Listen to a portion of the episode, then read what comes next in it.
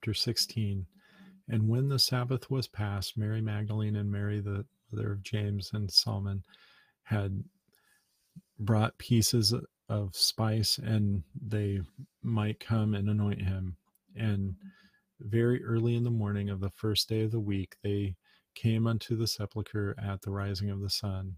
And they said among themselves, Who shall roll us away the stone from the door of the sepulchre? And when they looked, they saw that the stone was rolled away, for it was very great.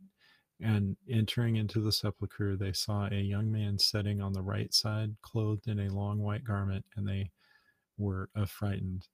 And he saith unto them, Be not affrighted, ye seek Jesus of Nazareth, which was crucified. He is risen, he is not here. Behold the place where they laid him. But go your way, tell his disciples and Peter that he goeth before you into Galilee. There shall ye see him as he said unto you. And they went out quickly and fled this from the sepulchre, for they trembled and were amazed. Neither said they anything to any man, for they were afraid. Now, when Jesus was risen early the first day of the week, he appeared first unto Mary Magdalene, out of whom he cast out seven devils. And she went and told them that he had been with her as they mourned and wept. And they, when they had heard that he was alive and had been seen of her, believed not. After that, he appeared in another form unto two of them as they walked and went into the country. And they went and told it unto the residue, neither believed them.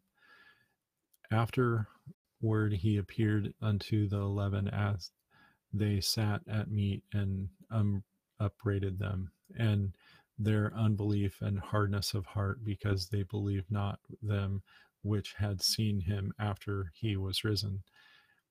And he said unto them, Go ye into all the world and preach the gospel to every creature. He that believeth and is baptized shall be saved, but he that believeth not shall be damned. And these signs shall follow them that believe. In my name shalt thou cast out devils, eh, they shall speak with new tongues, and they shall take up serf- serpents, and if they drink any deadly thing, it shall not hurt them. They shall lay hands on the sick, and they shall recover.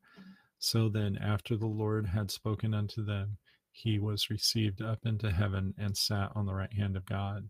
And they went forth and preached everywhere, the Lord working with them and confirming the word uh, with signs following. Amen. And that ends the reading of Mark chapter 16.